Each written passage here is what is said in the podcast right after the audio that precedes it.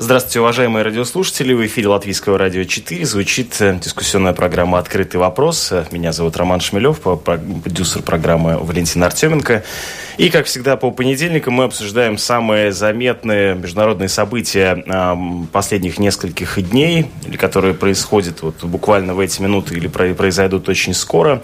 А, и приглашаем для этого обсуждения ведущих экспертов. Вместе с нами в этой студии студии глава Центра исследований Китая при Рижском университете Страдания УНА Александра Берзина-Черенкова. Здравствуйте. Добрый день.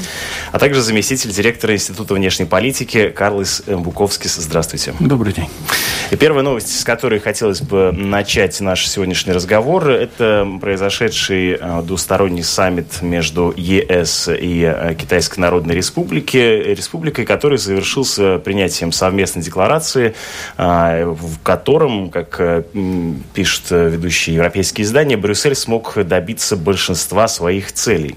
Вот что это за цели и можно ли считать этот саммит действительно успешным, мы и обсудим в первой части нашей программы. Давайте несколько слов расскажем о том, что это была за встреча. Можете ли вы э, рассказать, э, о чем договорились представители ЕС и Китая?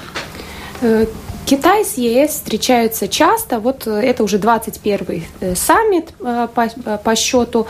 Кроме этого, есть где-то примерно 60 с чем-то диалогов в, по, по, по разным другим вопросам.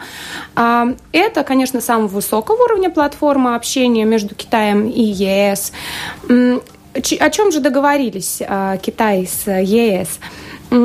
Несколько лет э, э, заранее, до того, э, саммиты не заканчивались общим постановлением, общим коммунике, так как ЕС настаивала на то, чтобы аспекты ценностей были более подчеркнуты, а Китай говорил, что нет, мы хотим говорить о прагматических, о, о, о прагматическом сотрудничестве. В прошлом году удалось уже подписать коммунике на 20-м саммите, но оно все, все же было э, названо достаточно беззубым со стороны ЕС. То есть фактически Китай с ЕС договорились о трех вещах, о том, что, они, э, что обе стороны поддерживают глобальную, глобализованную экономику, да, то есть как бы такой чуть-чуть нож в сторону, ЕС, э, в сторону США, что обе стороны активно поддерживают а, борьбу с изменениями климата, опять же, в сторону США. Ну и третье, это то, что и ЕС, и, и Китай а, а, поддерживают вот иранскую Э, программу по э, нераспространению да, ядерного оружия. Опять же, понимаем, что в сторону США. Эти три пункта сохранены и в новом коммунике, но кроме этого ЕС э, удалось в него протащить э, те вопросы, о которых э, на уровне Евросоюза чаще всего говорится, критика произносится в адрес Китая. Во-первых, это а, не честное отношение к, евре, к европейским инвесторам в Китае, да, то есть а, а, принудительная передача технологий ноу-хау, а, очень сильно защищенные секторы, а, которые называются стратегическими, в которые вообще иностранные инвесторы не пускаются. Таким образом, их, ну, они не могут работать да, в, в, в этих сферах. И, кстати, транспорт тоже сильно, сильно страдает из-за этого потому что международные иностранные компании не очень могут значит, в этом оперировать. А, и вот эти все пункты были включены в это коммунике. И Ли Кэтян подписался под этим коммунике. Вопрос, получится ли что-то изменить, а, и, и возможно. Сейчас да. к этому вопросу да. мы еще вернемся, потому что все-таки хочется немножко побольше, подробнее поговорить по поводу вот упомянутых достижений. Э, принудительная передача технологий – это действительно э, такая точка столкновений э, вокруг китайских компаний. А в чем проблема? Как вы ее видели? Как она влияла на деятельность международных компаний, которые пытались попасть на рынок Китая? В, в, в этой ситуации там две вещи сразу, потому что одно, одно дело те компании, которые э, работают в Китае, в которые, в принципе, производят э, технологии в Китае, ну, или, или просто продукты в Китае, тогда в этой ситуации, конечно, то, что запрашивается информация насчет того, что, как, где производится, как э, чертежи и все остальное. Но это одна, только одна из вещей, потому что есть еще и вторая сторона, которая намного а, может быть э, незаметнее, это то, что когда китайские компании покупают а, европейские компании американские компании, тогда они всегда их покупают совсем с чем содержимым. содержимым, да, и тогда они, конечно, в принципе, они пытаются купить технологию как таковую, в принципе, все патенты, все остальное, они покупаются сразу вместе с компанией. И в этой ситуации, если мы посмотрим на как как этот международный э, рынок или э, производительные процессы вообще разделены в мире, тогда, в принципе, мы видим то, что, например, те же самые машины, когда они производятся, или телефоны, или все остальное, что производится, то, что самое э, ноу-хау, там, где вся технология, информация, маркетинг, э, дизайн и все остальное, то, что э, чего делать ну, нужен, нужен ум и капитал, то, в принципе, остается все-таки в тех странах, которым принадлежат компании. Да? А то, что, в, в принципе, поставить детали вместе и продукт э, получить, получить, это, это, это посылается в другие страны, то есть большинство в Китай. И то, что китайцы, в принципе, пытаются сделать, это то, вот, чтобы сами могли производить эти все продукты, и, наверное, уже э, в какой-нибудь э, части получить даже монополии в мире, они пытаются выкупить эти компании, выкупить эти технологии, чтобы они были конкурентоспособными. Сразу. А каким образом можно этому помешать? А, в этой ситуации, ну, версии две. Одна – не продавать, это политическое решение, в принципе, каждая компания может все-таки э, просто решить, мы не продаем, потому что и, и есть, конечно, проблема с теми компаниями, которые котируются в бирже, у которых акции. Тогда в этой ситуации, конечно, так, что там, там труднее не продавать акции, но там всегда надо смотреть. У нас же в Латвии тоже были ситуации, когда были компании, которые хотели агрессивно купить, и э, даже, даже правительство надо было подключать, чтобы, в принципе, этот моббинг, который в бизнесе делался, а, чтобы его, но это не китайцы были, это из России были инвесторы. И, в принципе, система какова? Что надо? Э, то, что делается, это не продавать компании, одно дело, или если продаешь компании, ты продаешь только часть. Но если мы посмотрим, например, как Nokia продала Nokia, телефоны и Microsoft. Они продали часть, они не продали всю компанию, они продали только а, некоторую часть из этого. Ну и в этой ситуации, конечно, а, появляется та проблема, что две стороны работают по другим принципам. То Хорошо, есть... но сейчас я так понимаю, что все-таки э, э, история несколько иная. Речь идет о компаниях, которые хотят прийти на китайский рынок. Их принуждали а, передавать технологии и теперь, видимо, возможно, вероятно, да, после этого заявления это изменится ситуация или нет? Китайцы работают над новым законом по как бы, охране иностранных инвесторов. Закон мы увидим в 2020 году. А, но, конечно, как всегда, одно дело закон, другое дело его применение. И на законодательном уровне а, есть, ну, Евросоюз действует, э, вот, вот Карлис сказал, да, значит, одно это то, что происходит на местах, когда выкупается компания, второе инвесторы, которые которые работают в Китае. Евросоюз по этим двум э, э, направлениям как раз действует, пытается действовать на каком-то уровне законодательном, чтобы защитить местные компании, евросоюзные компании от агрессивного выкупа. Э, принимается, сейчас обсуждается механизм э, скрининга инвестиций. В Латвии у нас, кстати, такой механизм есть по другим причинам, но тем не менее мы хорошо подготовлены. А чтобы защищать интересы вот тех компаний, которые уже идут в Китай и работают там, вот Здесь как раз та сторона, что Евросоюз пытается жать на Китай, чтобы Китай уже на местах, во-первых, разделял больше а, бизнес от политической власти. Это еще один момент, который, я так понимаю, прописан да, в коммунике. А, да. Необходимость убедить Пекин отказаться от государственных субсидий китайским промышленным предприятиям. Это еще один важный момент, да, который, видимо, сопутствует в данном случае да, здесь. Конечно. В э, системе Китая это Э, планированные экономики с рыночными элементами э, всегда есть вот эти противопо, абсолютно противоположные при, принципы. Э, во-первых, с одной стороны, как бы компании действуют по рыночным принципам, а с другой стороны, у них есть очень сильные политические Э, связи и позиции. И, во-первых, в стране функционируют те компании лучше, у которых есть более, которые более приближенные к э, центральной власти или к, к разделению власти, а во-вторых, на международном уровне э, Китай поддерживает ну, свои компании. Ну, да, так, да, ну, вот по большому счету... Удастся ли что-то поменять? Это же действительно вопрос ценностный. Ну, вот, э, некоторые государства больше поддерживают э, свои компании, некоторые меньше, потому что и разные философии экономические в них заложены. Но в данном случае можно ли сказать, что здесь, э, в данном случае, Европе удалось э, надавить на Китай и изменить э, в некотором смысле его экономическую философию. Ну вот есть мнение, что не совсем. А, один из моих коллег в South China Morning Post э, сегодня или вчера э, написал статью, что фактически на декларативном уровне, да, Китай подписал это коммунике, но фактически, если мы говорим о тех, ну, направлениях инвестиций, сферах инвестиций, в которых будет более Э, контроль более уменьшен, то это те инвестиции, где Китай именно бы и хотел, чтобы эти компании оперировали в Китае.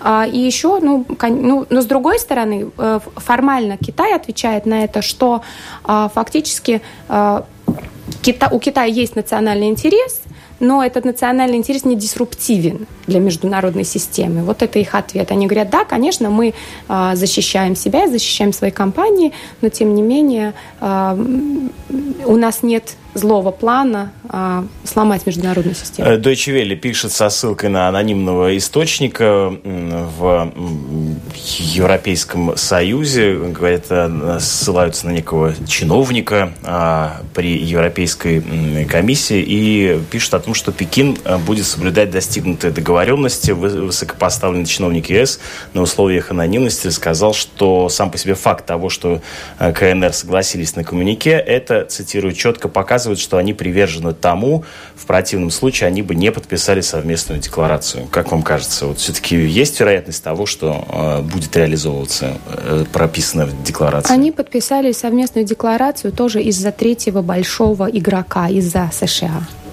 Здесь, может быть, Карлис Да, больше. то есть э, это мой следующий вопрос, да, то есть это дружба Китая и Европейского Союза на зло США? В принципе, я, все-таки, все-таки надо учесть то, что все проблемы, которые мы только что дискутировали, они те же самые проблемы между Китаем и США. В принципе, это, Кстати, да. это то, что США все время говорили, это потому, почему Трамп, конечно, со своей недипломатическим подходом и очень э, жестким подходом к риторике, он, в принципе, это то, что он все время говорит, он то, что он все время э, высказывает. И он, в принципе, если в Европейском Союзе есть чуть-чуть э, небольшая большая скизофрения, потому что, в принципе, у нас есть рынок внутренний, в котором эта конкуренция должна быть между частными компаниями. Идея в том, что частные компании.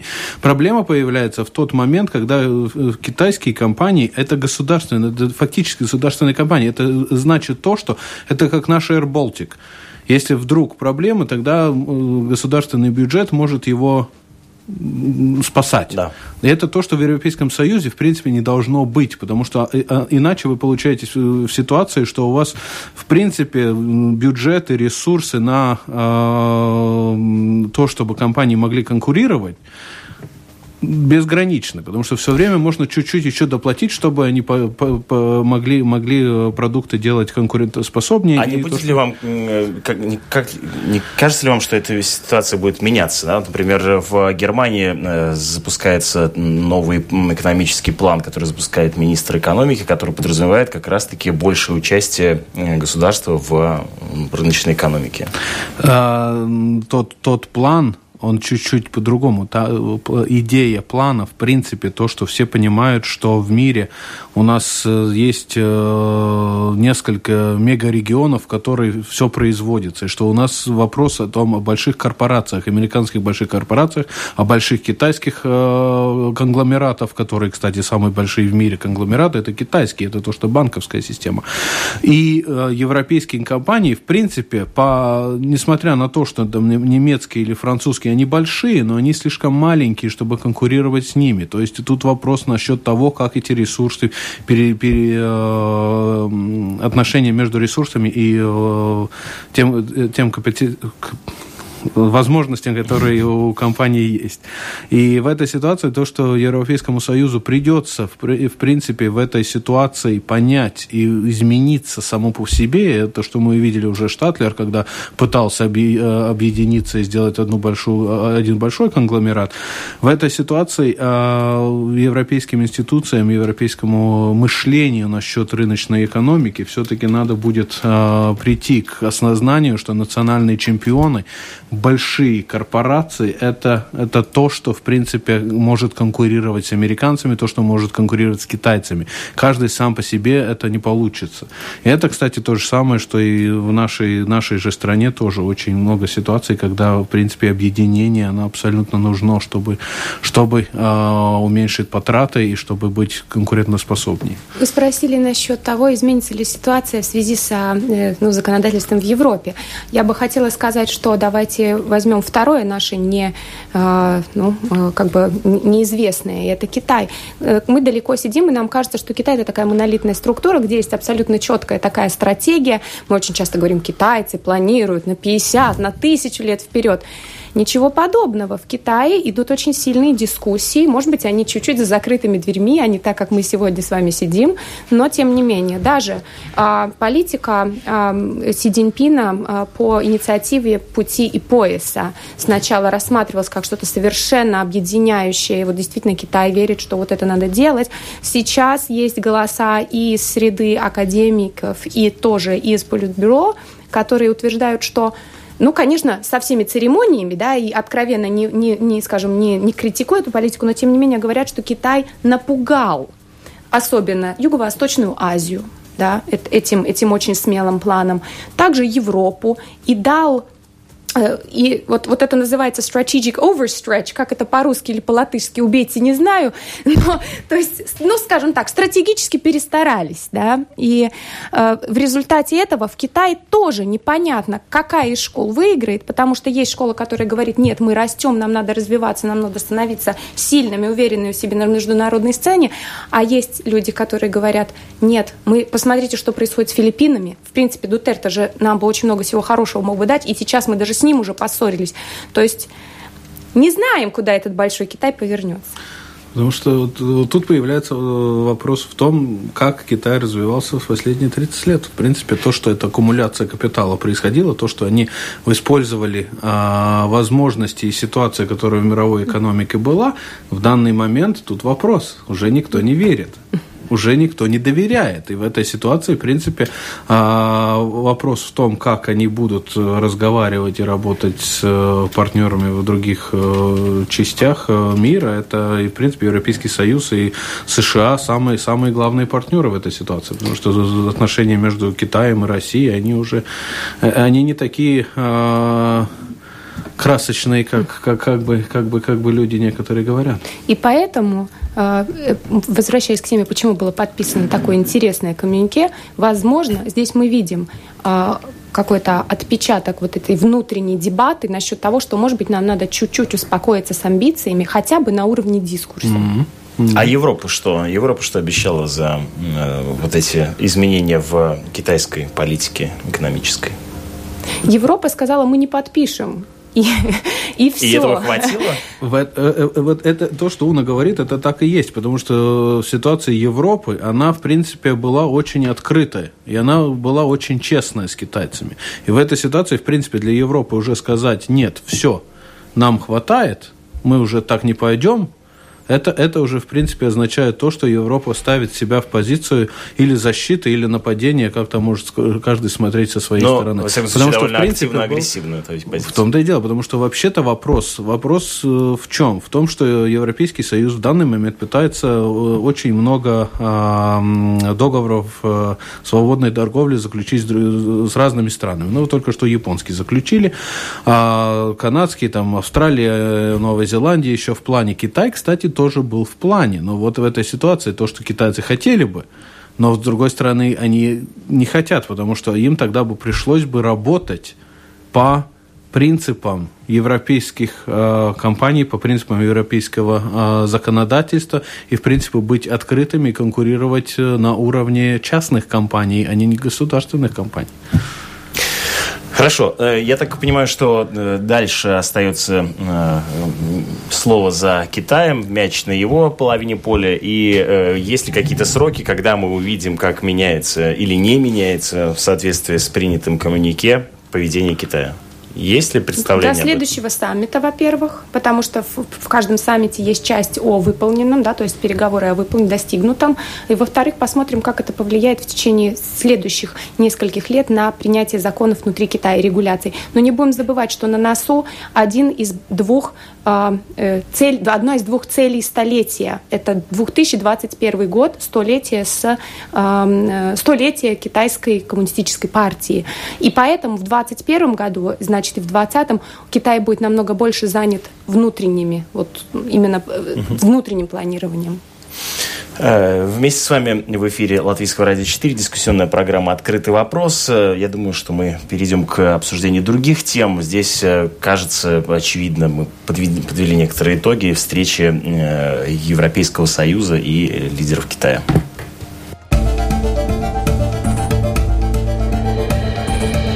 Это «Открытый вопрос» на Латвийском радио 4.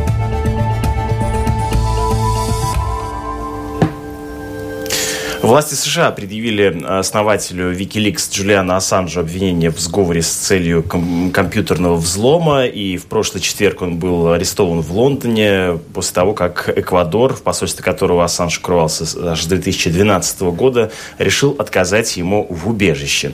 Ну и, э, соответственно, вновь возник вопрос о том, как воспринимать, что делает э, и делал Ассанж э, вместе с Wikileaks.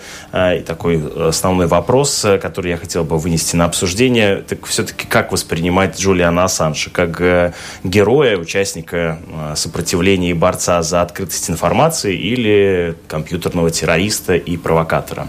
Как вы для себя определяете роль Джулиана Ассанжа вот, в мире не знаю, думал, читал, читал новости и думал. За семь лет, пока он сидел, э, в принципе, в тюрьме в посольстве Эквадора а, в Лондоне, есть ли у меня убеждение, что он э, борец за свободу или нет? Ну, в принципе, я бы сказал, что с одной, с одной стороны, то, что, то, что он сделал, это показал принцип и многие вещи вынес на очень много материалов, как со стороны стороны. А, академического персонала, конечно, у нас намного больше есть чего читать, и есть материалы, которые, в принципе, наверное, мы получили только бы через 70 лет, когда у них уже все грифы сняли бы. То есть, с той стороны, э, конечно, он, он, он показал новую информацию. Но если мне надо э, сравнивать информацию, которую, в принципе, получил, э, люди получили из Panama Papers или из LuxLeaks или многих других, где, в принципе, показали, как люди обходят э, налоги и э, пытаются, пытаются не, не платить налоги и пытаются скрывать свои деньги, тогда я бы сказал, что все-таки то намного важнее, то намного... Э... Ну, вы имеете в виду, потому что эта информация не верифицирована, та, которую э, представлял Там-то и дело, потому что, потому что то, что Panama Papers, ну там, там журналисты со всех стран, ну, серьезные журналисты работали, чтобы смотреть, э, просмотреть все остальное. То, что сделал, то, что сделал Ассанж, конечно, у него не было ни журналистов, ничего, он хотел быть э, или, или сам по себе хотел быть звездой, или э, как-нибудь по по-другому, но он все, в принципе, без каких-нибудь редакций просто все поставил в интернет.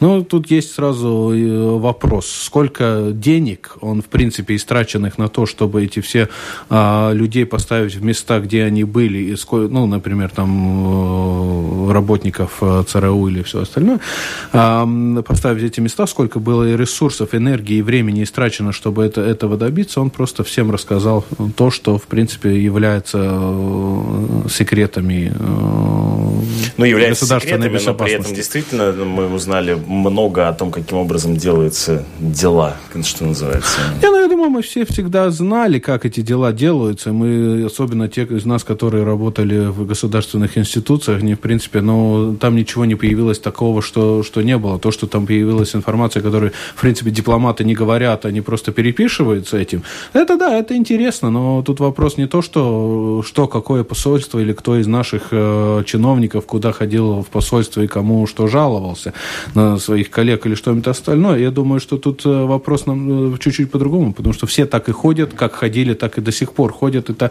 это, этот процесс продолжается. Тут больше всего вопрос насчет того, что сколько людей, которые, э, в принципе, делали работу, которая опасная работа, сколько из них было поставлено де-факто в ситуацию, что их жизнь угрожает э, расправа. Я думаю, само, с, с, э, само завершение саги Ассанжа тоже стоит Ну, подождите, того... мне кажется, она далеко еще до Ну, скажем так, пока что, хорошо. Его эквадорской Новая саги, глава, скажем да. так, угу. да.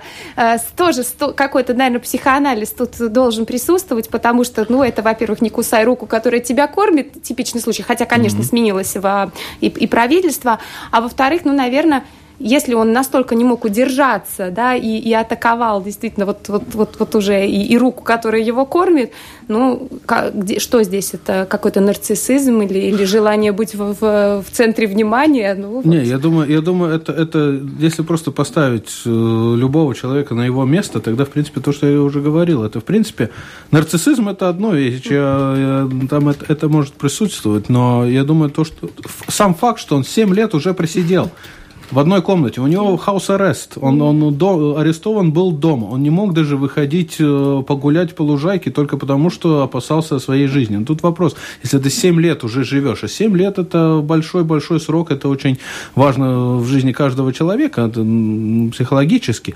И в этой ситуации он, в принципе, понял, что, ну, хорошо сделал, но сейчас я 7 лет просидел в комнате. Какая разница, я в тюрьме или в комнате? Уже фактически разницы в этом нету. Так что то, что он хотел как-нибудь добиться того, чтобы его хотели, хотя бы переслали в Эквадор, чтобы он там мог жить и выходить на улицу, хотел добиться, не добился. Потому что Эквадор, конечно, А вот позиция Эквадора по этому вопросу, она какова? Потому что, с одной стороны, да, они предложили ему убежище, даже предоставили гражданство, которое, правда, сейчас э, забрали, но э, действительно ведь в свою страну они его не перевезли. И вот как это, зачем это Эквадору вообще, в принципе, было? Зачем Ассанж им нужен был? В принципе, одно, одна вещь, то, что у них появился дополнительный аргумент, чтобы Э, в разговорах с США по многим вопросам. В принципе, ну, вдруг есть, когда, когда политики или э, бюрократы встречаются, дипломаты встречаются, сразу появляется вопрос. Так, и что мы по Ассанжу будем? Какой Ассанж? Ну, вот у нас ситуация. А, ну вот, ну, так сейчас, сейчас ситуация. То, что, почему и как поменялось э, правительство, и в конце концов они решили, что, в принципе, с американцев можно побольше получить только из-за того, что они могут отдать его, ну, это очевидно. Ну, сколько долго еще можно? Ну, есть, есть принцип, и он был знаете, когда его, он, он, его забрали, то есть э, прикрытие дали, тогда в тот момент он был звездой. Никто не понимал то, что ваш, ваш самый первый вопрос был. Герой или преступник. Но вот в мире мы, мнения разделялись по счету этого. Но мы, Эквадор, ну, сейчас они разделяются. Они разделяются, кажется. но в данный момент уже люди не так, э, они уже, многие уже не помнят, что, кто, почему, зачем, что это вообще за ситуация. И в этой ситуации, конечно, это, это, это уже прошло. Это но, уже... тем не менее, переговоры американских э, солдат, э, которые да, стали опубликованы, оказались опубликованы именно благодаря Wikileaks, да, и, в общем, должны запомниться многим. Я верю, что, э, не, не говоря о самой о, фор, о, о самом, о персоне самого Ассанжа, и, и тут, тут я не могу судить, но время от времени нам такая встряска нужна. И, наверное, то, что такая встряска время от времени, я имею в виду то, что эти документы были опубликованы, это заставляет и людей, которые коммуницируют, которые обладают секретной информацией, более ответственно к ней подходить, понимая, что все может быть опубликовано. И, во-вторых, это действительно как-то все же, хоть и без контекста, хоть и беспорядочно, но приоткрывает занавес э, а над тем, как, как же происходят, как вы сказали, вещи. И именно то, что э, вот как порядок может на это реагировать, да, вот resilience, как мы можем реагировать на такой кризис, э, вот это, наверное, и делает разницу между свободным миром и несвободным миром, потому что секреты есть у всех. Ну что ж, посмотрим, как дальше будут развиваться события вокруг э, личности судьбы а, Ассанжа. Переходим к обсуждению других новостей. Это «Открытый вопрос» на Латвийском радио 4. 18 апреля э, состоится встреча э, президентов э, России и президентов Эстонии. С своим визитом прибудет в Россию президент Эстонии Керсти Кальгулайт. Очень по-разному эту встречу да, одни поддерживают, другие э, нет. При этом это происходит на э, фоне появившейся новости о том, что э, Эстония и Польша не впустила в свои территориальные воды российский парусник Седов. Как вам кажется, это может как-то повлиять значительно на встречу президентов России и Эстонии? Не, ну в этой ситуации повлиять может, в принципе, все. Это вопрос на том, часть ли это э, процесса, который кто-нибудь начал, или это просто совпадение. Я думаю, я думаю, что опять, так же, как и в ситуации, как я объяснял, в ситуации Ассанжа, иногда нужны новые пункты, которые нужны по дискуссии. То, что в этой ситуации есть появился еще один дополнительный пункт, это, в принципе, дает э, свои преимущества э, и одной, и другой стороне технически. Но, конечно, тут вопрос, кто их будет использовать получше. Я думаю, что по большому э, счету ну, мы не должны э, ждать, что тут будут очень большие кардинальные изменения, потому что одна, одна вещь то, что Эстония очень маленькая страна, а, и она не может э, единогласно влиять ни на Европейский Союз, ни, и, и ни на НАТО, так что в этой ситуации большие изменения мы не увидим. Во-вторых, то, что в Эстонии и России очень-очень много незавершенных вопросов, будь там э, рубеж, будь там э, э, разные, разные, разные ситуации, где людей ловят и увозят из страны. А, то есть, то есть в этой ситуации это, это, это более символично в данный момент, чем там может ожидаться большого. С той же самой стороны, если мы посмотрим, то мы видим, что все-таки Россия э, готова к, в принципе, э, разговору. Это самый первый э, самая первая ситуация с 2014 года, когда мы, в принципе, видим, что они, в принципе, как-нибудь готовы открываться и что-нибудь на, на ком-нибудь тестировать. И в этой ситуации, в принципе, ну... Извините, что значит что, что-нибудь на ком-нибудь тестировать? Звучит то есть, фраза очень двусмысленно. Да. А, то, есть, то есть в этой ситуации а, пытаться, пытаться вернуться к диалогу. Это то, что тестировать диалог, диалог как, как опцию. Потому что если мы посмотрим, какая была риторика, какая была поведение России с 2014 года, ну, мы видим, что там очень далеко от э, позитивной риторики или дипломатии. И в этой ситуации, а, если, если мы видим, сейчас, сейчас мы можем, в принципе, видеть, как, как это будет происходить. То, что встреча с Трампом, это совсем другой уровень. Это не эстонский президент, который встречался. А эстонский президент, ну, есть вот одна страна, у которой многих, многие вопросы, которая маленькая, которая рядом с Россией, которая боится российской потенциальной агрессии. Ну, вот сейчас посмотрим, что, что за коммунике выйдет из, из этого всего. Потому что если, может быть, вдруг мы, наконец, услышим то, что все хотели бы услышать, что Россия э, и Владимир Владимирович Путин сам так и скажет.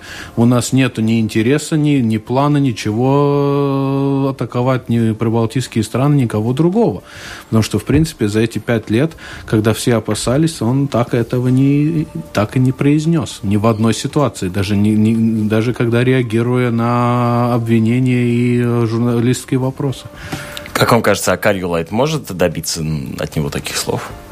Я думаю, от э, президента Путина добиться слов э, у кого-нибудь, у кого нет ресурса, очень-очень э, трудно. Так что в этой ситуации то, что она может быть э, хороший дипломат, и она хорошо э, говорит, и она может выполнить э, план, и может хорошо, может быть, даже реагировать на некоторые там провокации, это одно дело. Совсем другое, что в этой ситуации хочет, хочет Россия, и что хочет Россия этим, в принципе, сказать.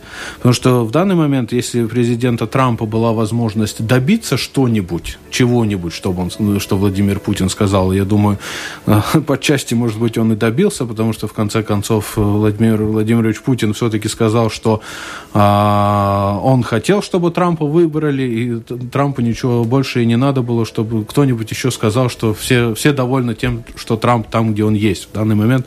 В тот момент ему это было важно и нужно. Сейчас в этой ситуации, я думаю, что, во-первых, это, как я и говорил, символично, и мы услышим, посмотрим, что, что из этого выйдет. Возможности есть, потенциал есть. Будет ли он использован, ну, Но мы узнаем это очень скоро, да. Я чуть-чуть сомневаюсь, потому что это, это только весна. Если, в принципе, это мы, означает, что Россия меняет свой курс, возвращается к какой-нибудь более откровенной, более дипломатической позиции в, интерне... Э, в международной системе, тогда это, это, это, это только-только чуть-чуть самое начало. Но я бы не из-за этого я бы не ставил никакие деньги на то, что это будет большим сюрпризом для всех. Ну, извините меня, что я опять через свои китайские очки, но работа такая. Нет, но очень должна, интересный аспект. Должна сказать, что вот в Китае коллеги обсуждают, есть мнение, что возможно, вернее, даже так, это было еще до заявления эстонского президента о желании поговорить с Путиным, а, что китайская прирастающая роль в регионе, который был когда-то связан с, с значит, бывшего Советского Союза, а, рано или поздно заставить Россию чуть-чуть поменять риторику и опять начать разговаривать с этими странами. И сейчас ситуация с Эстонией и, возможно, возможно этой встречей э, заставила этих экспертов э, потереть руками и сказать, мы об этом говорили уже с 2013 года что рано или поздно Россия начнет разговаривать с Прибалтикой по-другому, из-за нас в том числе. Ну вот пока еще не начала, да, мы находимся в некотором ожидании э, этого события, потому что 18-го да, состоится встреча, и по ее результатам будет что-то понятно. Э, да, как вам кажется, мы со стороны Латвии как бы можем ожидать каких-то для нас э, возможных э, преференций или, или возможности вот э, что-то проговорить, э, решить э, на вот этой двусторонней встрече, потому как и наш президент э, Раймонд Вейнис отправился в, в Эстонию для того, чтобы как-то, видимо, перед этой встречей обсудить какие-то возможные пункты соглашения? А, я думаю, я думаю, то, что он а, отправился, это очень хорошо, это очень правильно так и должно быть, потому что прибалтийские страны, они а, все три вместе находятся в одной же и той же ситуации. Мы э, зависим один от другого, и особенно в вопросах защиты и безопасности очень-очень много. Потому в этой ситуации то, что они координируют свое высказывание и позиции, это, в принципе, хороший пример. Когда наш э, бывший президент Затлер съехал, тот же самый вопрос появлялся, что, в принципе, ну, нельзя ехать, один, один едет, с другими не консультируется, но, конечно, это был другой мир, э, в котором, когда он ехал. Так что в этой ситуации, я думаю, это одна из вещей, что это, это очень хорошо показывает. Я думаю, еще одна вещь, которая надо учесть, это то, что эта встреча не только чтобы э, показать, э, показать, что э, да, Россия, мы с ней будем сотрудничать. Я думаю, мы так и так услышим из эстонской стороны высказывание, риторику, которая, в принципе, которая нацелена на домашний домашнюю аудиторию.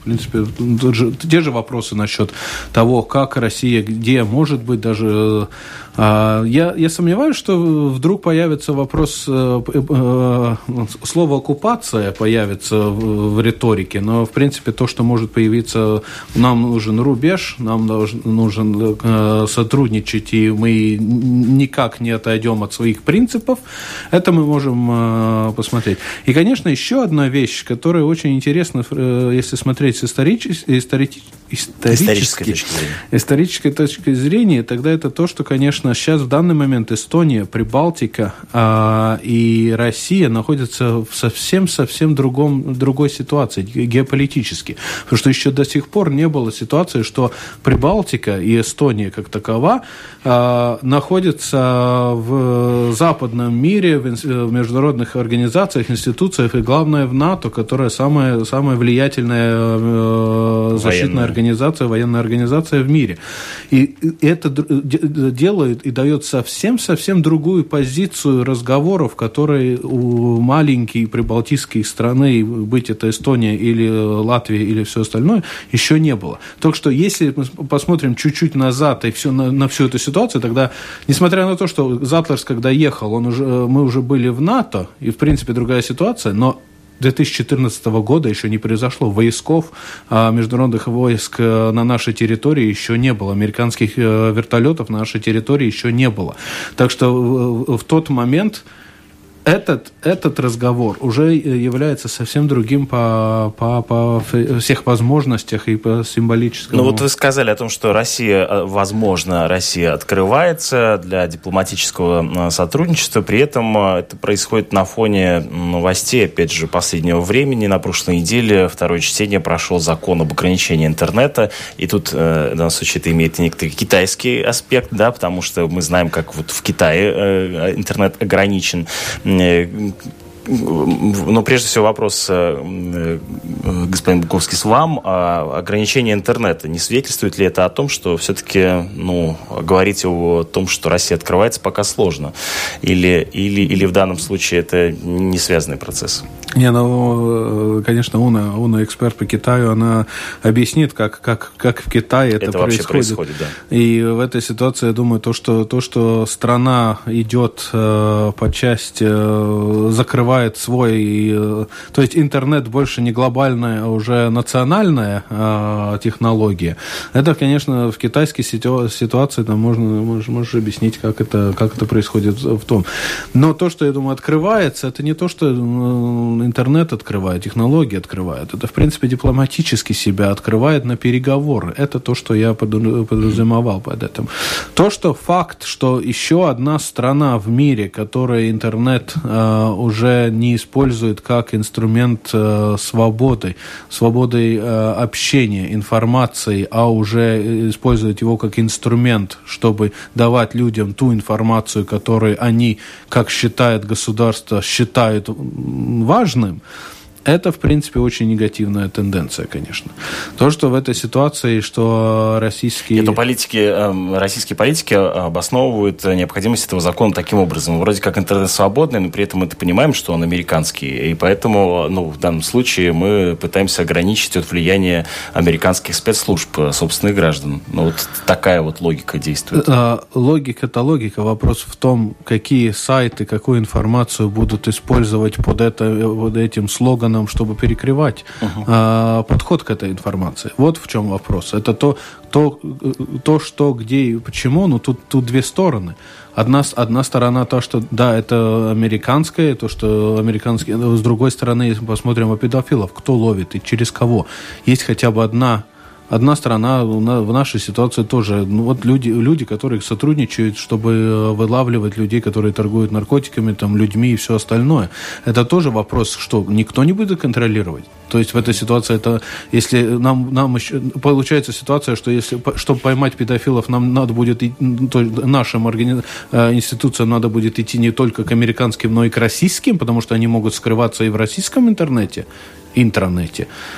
Но это, это, это, это уже сразу появляется очень много вопросов насчет того, что, ну, может быть, есть вещи, которые все-таки э, э, важны всему человечеству, и все-таки не надо начинать их переделять и разделять. Ун, расскажите, пожалуйста, как в Китае происходит ограничение Я интернета? на самом деле хочу вас о кое-чем спросить, как журналиста. Вот мы говорим про, про интернет, и говорили несколько лет назад, что фактически в России главные каналы телевидения и вот такие мейнстримные медиа, да, и газеты, значит, все подвержены цензуре, пишут то, что надо, но вот в интернете все-таки человек, который хочет, он может найти. Правда, беда в том, что интернетом пользуется как средством информации очень маленькое количество народу. Не кажется ли вам то, что Россия сейчас переходит к тому, чтобы вот в интернете тоже контролировать эту информацию, не значит ли это, что большое количество людей перекочевало от этих мейнстрим-медиа именно в интернет, пытаясь найти 是。Информацию, которую они почувствовали, что ее не хватает. Это значит, что вот проект промывания мозгов через мейнстрим-медиа как-то чуть-чуть все-таки не оправдался. Но это вот mm. я не журналист. Нет, ну очевидно, что, безусловно, меняется качественно, меняется сама аудитория, и, и в России в частности, да, и понятно, что интернет э, все больше и больше становится источником информации, определяющим э, в том числе идеологию. Поэтому, ну, безусловно, каким-то образом э, контролировать интернет с точки зрения, ну, любой государственные машины, наверное, имеет э, смысл. Поэтому ну, можно это объяснять таким образом э, и, и увидеть в этом такой подтекст. Но э, в данном случае все-таки я хотел бы не приводить эту тему в э, разговор о том, э, в, в, как, как государство пытается э, влиять на интернет, а посмотреть на практическом примере Китая. Поэтому я вас попросил рассказать, вот как это происходит в Китае. Это чисто технически. То есть мы знаем, что там, например, Facebook запрещен, да? Да, в Китае есть, во-первых, есть несколько колец защиты. И, и получается то, что мы называем сплинтернетом, а не интернетом, да, то есть интернетом с ответвлениями. Да. да. Во-первых, первое кольцо – это блокировка безоговорочная тех сайтов, э, а, э, так как YouTube, Facebook, э, и некоторая, иногда блокировка тоже других сайтов, где происходит обмен информацией, в том числе, например, LinkedIn. Иногда работает, иногда не работает.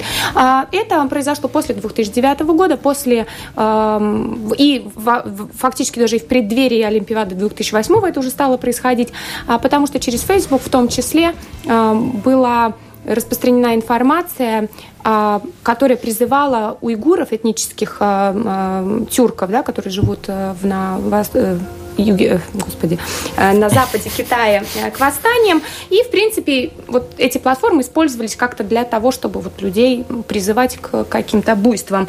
И, естественно, китайское правительство не могло его контролировать. Поэтому там, где мы не можем контролировать, безоговорочно, безоговорочно отрезаем. Второй круг – это а, ценз, ну, как бы цензура и фильтрация тех платформ, которые в Китае есть. Это WeChat, да, Weixin, который такая мега-ап, в котором можно и общаться, и, и, и покупать, и можно платить, и все что угодно. Да? То есть это аппликация, которой нету равных а, в западном мире. То есть э, цензура. А, и третий круг – это уже а, фактически то, что ты упомянул э, насчет, вот, вылав, насчет вылавливания мне уже таких именно криминальных активностей, это именно э, мониторинг а, то есть уже не, иде, не идеологически неподходящих, угу. а уже нелегальных э, новостей или информации в этих сетях. И э, насколько успешно это работает? Можно ли это оценить, какие-то вот их э, инициативы по этому поводу? Ну вот говорят, что в год в Китае несколько сотен тысяч восстаний. Вы об этом слышали? Нет. Я тоже нет. Значит, эффективно работает. То есть э, на, вот уже в момент э, как бы самоорганизации групп, да, они вы, выявляются? И... Э, ну, есть, конечно, да, то, то, что, эм, то, что может быть воспринято как чувствительный контент, да, например, фотография Си Цзиньпина, да, в какой-то, как, как мем, да, до какой-то, э, то есть где-то здесь разрешается им пользоваться, а дальше, как только он кладется в контекст, который вызывающий, тогда это, это, это ну, письмо просто не доходит до адресата. Угу. Ну вот Китай тоже аргумент похожий, да, что мы не можем, у нас мы растем, мы развиваемся, мы не можем позволить каким-то уже утвердившимся силам а, влиять на мнение наших жителей. И здесь есть еще одна параллель между Китаем и Россией, потому что если, если Россию часто сейчас обвиняют в том, что она вмешивается э, по, через интернет э, и через э, тролль-фермы и другие технологии в политические принятия решений и голосования в других странах, то Китай тоже только что это услышал. Э, в смысле, в свой адрес, в смысле, да? да, в свой адрес, что, значит, то есть, с одной стороны, где это параллель? С одной стороны, очень жестко контролируем интернет в своей стране, а с другой стороны, прекрасно понимаем, что интернет – это инструмент, это не, не, не платформа, платформа для обмена мнений и мимов, которой мы можем наружу уже повлиять для достижения своих внешнеполитических целей. Благодарю вас за то, что сегодня согласились обсудить э, с нами а, самые заметные события международной политики, а, происходившими на прошлой неделе, либо вот а, готовящимися, я имею в виду встречу президентов Эстонии и России. Вместе с нами в этой студии были глава Центра исследований Китая при Рижском университете Страдания УНА Александра Берзаня Черенкова и заместитель директора Института внешней политики Карлос Буковскис. Оставайтесь вместе с нами в эфире Латвийского радио 4. Программу подготовила Валентина Артеменко. У микрофона Роман Шмелев. Через пару минут вас ожидают новости.